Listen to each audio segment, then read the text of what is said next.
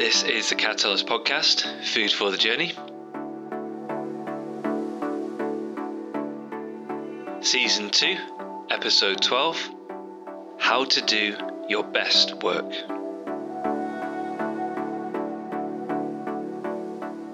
Hi, I'm Michael, and welcome back, my friend, to the season finale for Season 2, Episode 12. It's all about today how to do your best work. So before we get started, I'd like to say a massive thank you as always to the masterclass sessions. So if you click on the link in the show notes, you can book yourself on the next masterclass session. And if you send me a quick email, michael at catalyst.co.uk, just tell me something you enjoyed from today's episode. The masterclass sessions are willing to gift you uh, a year's full free membership to watch 12 sessions, which is amazing. So if you click on the link in the show notes, I'll be going to the next one. You can book yourself on. We're always working, aren't we? We seem to be, or, or we try not to working? Do you ever get asked that question? How's how's how's business? Are you busy? How's work? Are you busy? Are you busy? Now, depending on where you live, you might hear that phrase. I hear that phrase a lot. And it was my second year in business I started to have the confidence to say no. People say, "Oh, I'm sorry." I said, "No, no, my goal is not to be busy." And yet we somehow fall into it, don't we? So today I want to give you something special for the season finale. You know me, I try and do something special. Um, something very topical and something you don't really hear a lot about what does work actually mean these days? You know, as I recall this in 2022, what constitutes work? What are the different types of work that you do? What was work like 100 years ago? Is it different to now? And what's it going to look like in the future? And then a very important aspect is how to be able to cultivate your best work, something that you're really proud of, because it's not just enough, I don't think, maybe it's never been this way, to just work. We want to create something to be proud of, a legacy, great work, great services, great products, great relationships. And I want to try and help you to be able to do that. So, firstly, you know, what is work and how can it have a proper place in your life? Because we all have to work to a greater or lesser degree. But you hear people say, don't you? Oh, if you find something you love, you'll never work a day in your life. Personally, I don't think that's very helpful to a lot of people who are not in that position and they hear something like that and they feel like a failure because they can't live up to that. Many people have told me that. So I'm not going to talk about that kind of stuff. What I want to start with is a definition. What does work mean to you? Think about it. What would you class as work? Is it different to play? Is it something that's difficult? Is it something that requires effort and energy to put in? Is it something you don't enjoy or something you do enjoy? Is it physically demanding? Is it mentally demanding? Does it exchange some value? You know, what is work to you? And make sure you understand that definition because whatever you think work is, that's what you're doing, if that makes sense.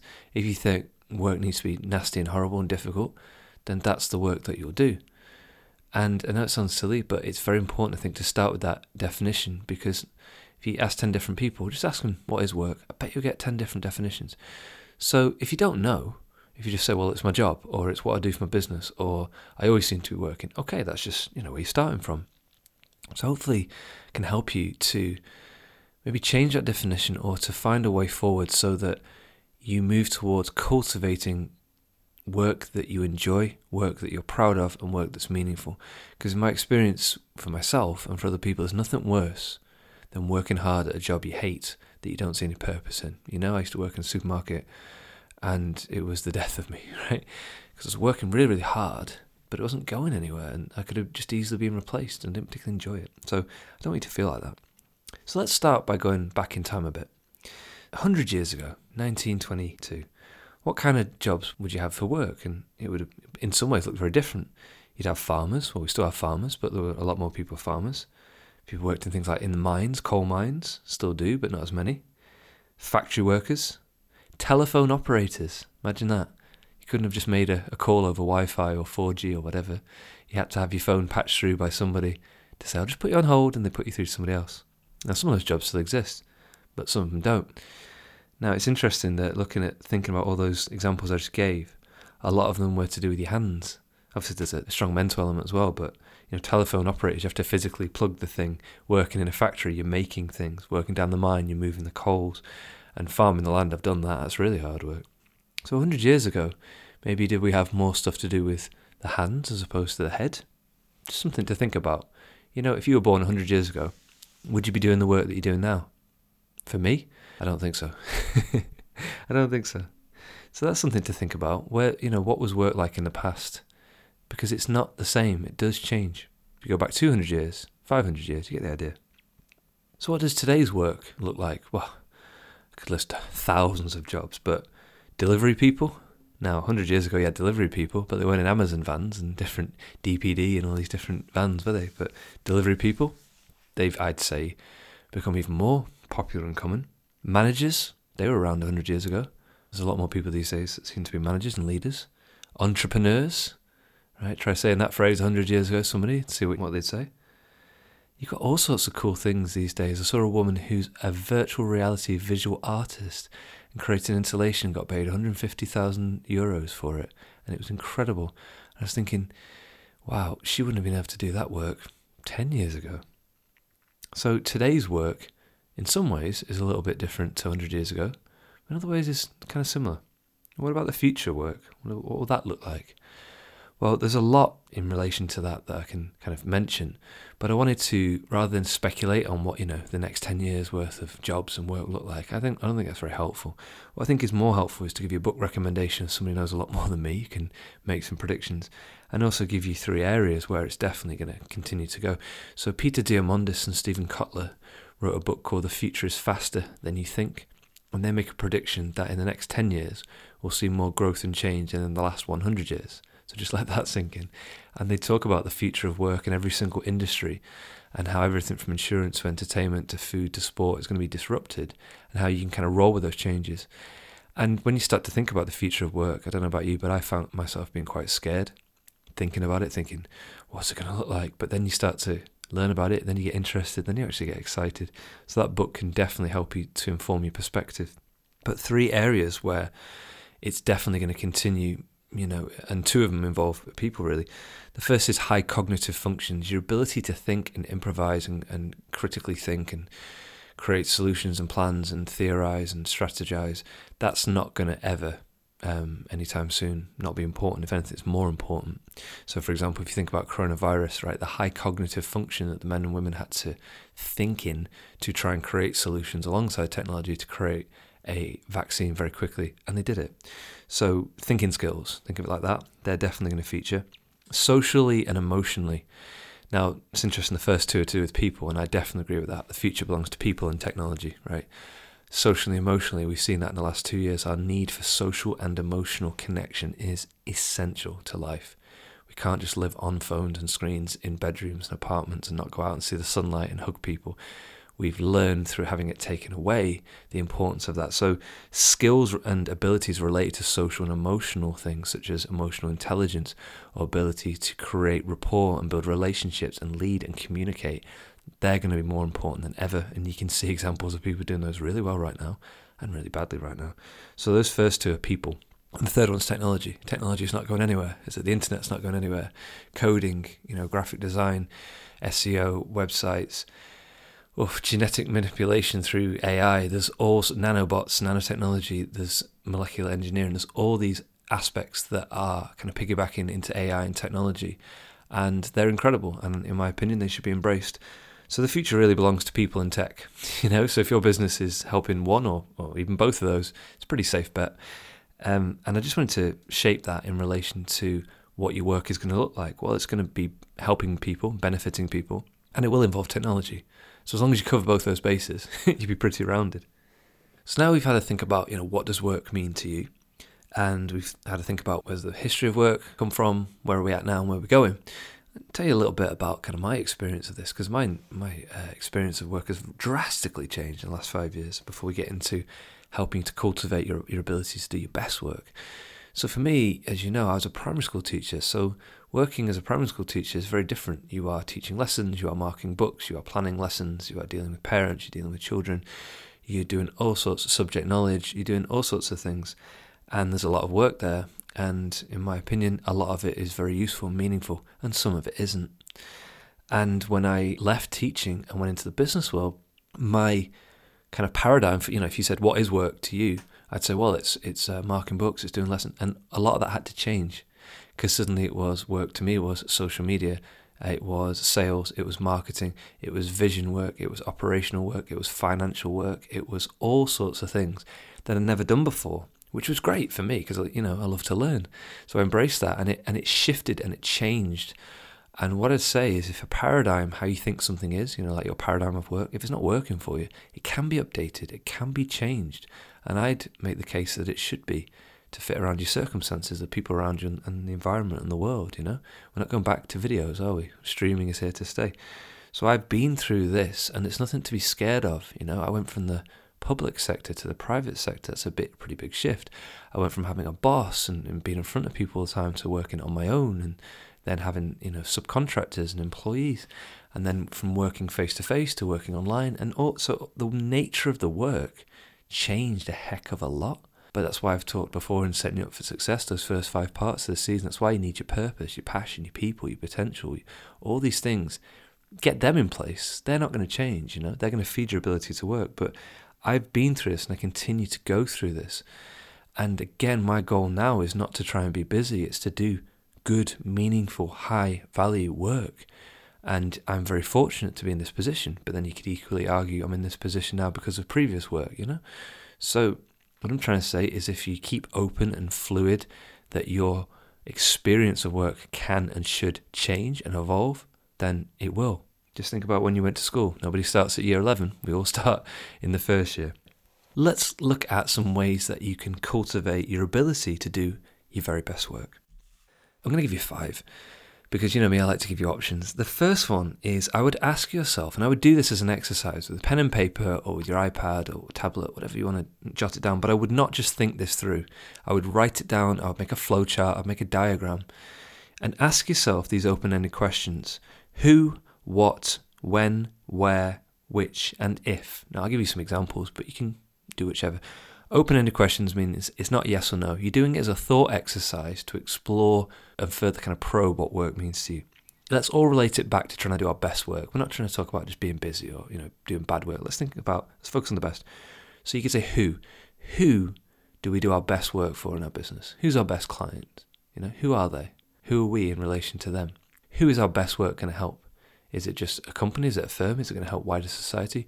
Who is going to benefit from our best work if we make something really good? Who's going to benefit? That's a good one. What? What's my best work? What am I something I'm really proud of? What's something I did that had a massive impact or made a positive change or earned us a lot of money or got us a new client or moved us forward? You know, what is that? Can we do that again? What was that thing? When do I do my best work? Is it certain times of day? Is it certain times of the week? Is it when I'm under pressure? Is it when I've got a deadline? Is it when I'm well supported? Is it when I'm on my own? Is it when I'm with other people? And again, just think back to the past, you know, just think that thing that you did that was really good. When was that? Where were you? What were you doing? Yeah, so when do you do your best work? Really good question for where. Where do you do your best work?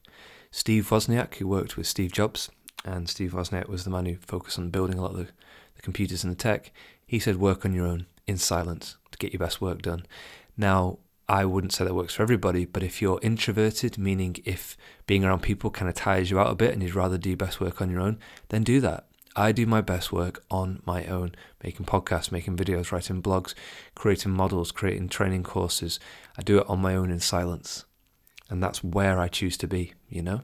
Uh, there's other things I can do around people and different things like that, but that's where I do my best work. So, guess what? I've got to spend time doing that. Now, if you've not got that opportunity, you might think, well, I don't really know. I have to go to the office. I have to do this. Well, attitudes towards that have changed, and they're changing, aren't they, over the last couple of years? So, where are you doing your best work? This is an interesting one. Which would you rather do, your best work or being busy? Because when I ask those kinds of questions to people, they invariably fall back on, well, it's just got to be done. It's always like that. I'm time poor. Not necessarily, you know. There is a choice to this. You've always got choice. Always, especially in business. There's always more choices than you think, you know. Even if your business folded tomorrow, you could always make another one. So, which would you rather do? The meaningful work that there might be less of, it might be harder, you might have to spend more time on your own, or is it that, that kind of like sense of working that is more important to you? And be honest, either's good, it's, it's whatever you want. And if is a great one.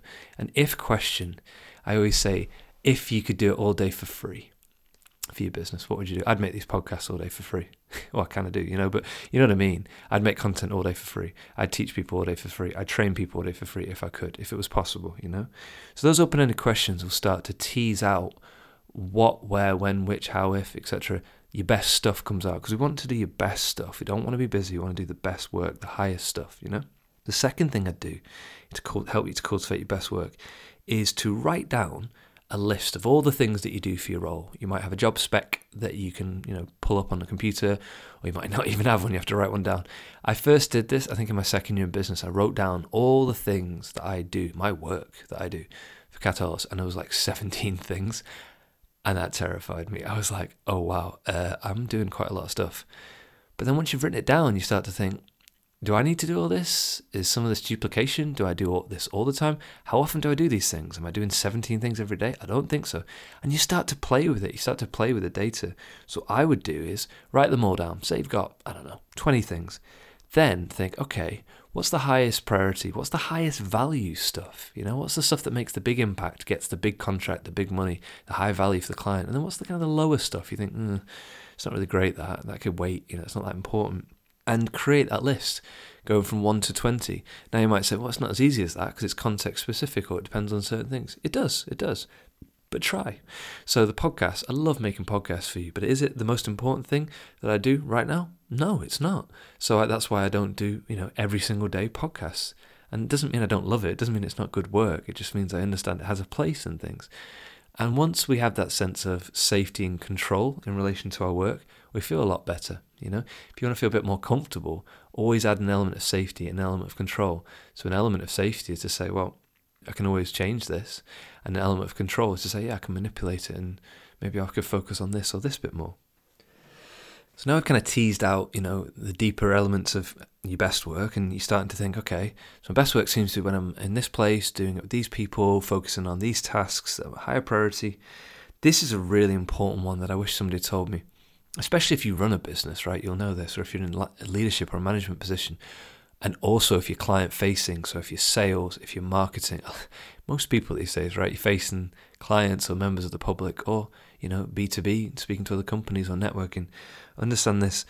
Factor in preparation time and post time, priming yourself to come up and then bringing yourself down. I would definitely suggest study sports people and performers because if there's an aspect of working with people and in front of people, that's very tiring. That can be hard work because people, as my my, uh, my father's mentor would say, people are messy. It's true, we're all messy.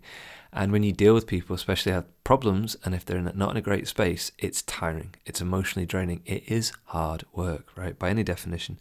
And understand that. So, for example, um, I did a training session this week and it was fantastic. Um, seven hours, full day, loved it. I don't just turn up. You know, I took a day before I'd done preparation before, but I took a day to get there early to just get myself ready and have everything I needed. And then as soon as I finished, I knew I'd be tired, but that's okay. So I made sure I got home and had some food and etc. So understand that your best work has to live within a lifestyle, and that took me what I think it was in my first year in business. I understood you think, oh, I have a business, but then you realize, no, you don't. You have a life, and your business has to fit within that life. It can't be the other way around, because otherwise you've just got a job and a job that you hate. And some people tell me about that. And I said, well, you need to craft a lifestyle. It doesn't mean you do less work, it just means you need to know where that business fits in the lifestyle. And as you know, these attitudes towards that completely changing right now, which is a very positive thing. So for me, I understand now that I can't just expect myself to go from Zoom call to Zoom call or from delivery to delivery or from making this to doing that. There has to be time to prep myself to come up. And then afterwards, there has to be time to bring yourself down. In my experience, the one that most people don't do is they don't bring themselves down. They just stop at 11 p.m. at night and say, Why can't I sleep? Right? Because you've got yourself into that high cognitive function state of work, which is great.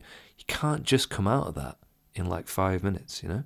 So understand that there's a cost there in terms of energy. You've got to make sure you've got everything you need and then make sure you bring yourself down with rest and recovery. So just study sports people, think, what are they doing, you know?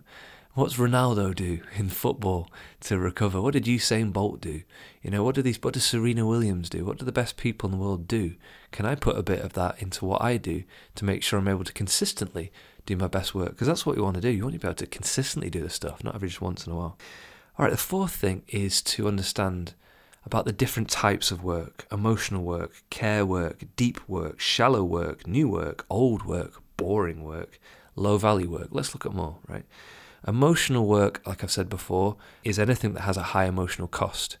So people bless them, when they work in hospices with dying people, if you're working with people who are drug addicts, homeless people, if you're working with children, if you're working with people with disabilities and, and learning needs and things like that, it is very emotionally difficult work, right? So expect it to take chunks out of you. Now, so a lot of people love it and, and it, it brings them alive, but there's still a cost to it. So that's one type of work. It doesn't even matter what it is, actually. I know people that, you know, when they're doing coding, they get emotional about it. But think, is this work that's going to emotionally change my state? In which case, you need to look after yourself with it. Um, care work as well, caring for relatives, caring for family members. A lot of the work that's been done traditionally over the say the past hundred years and going backwards was um, in care work and housework was by women, and I got a lot about that from a book called Invisible Women.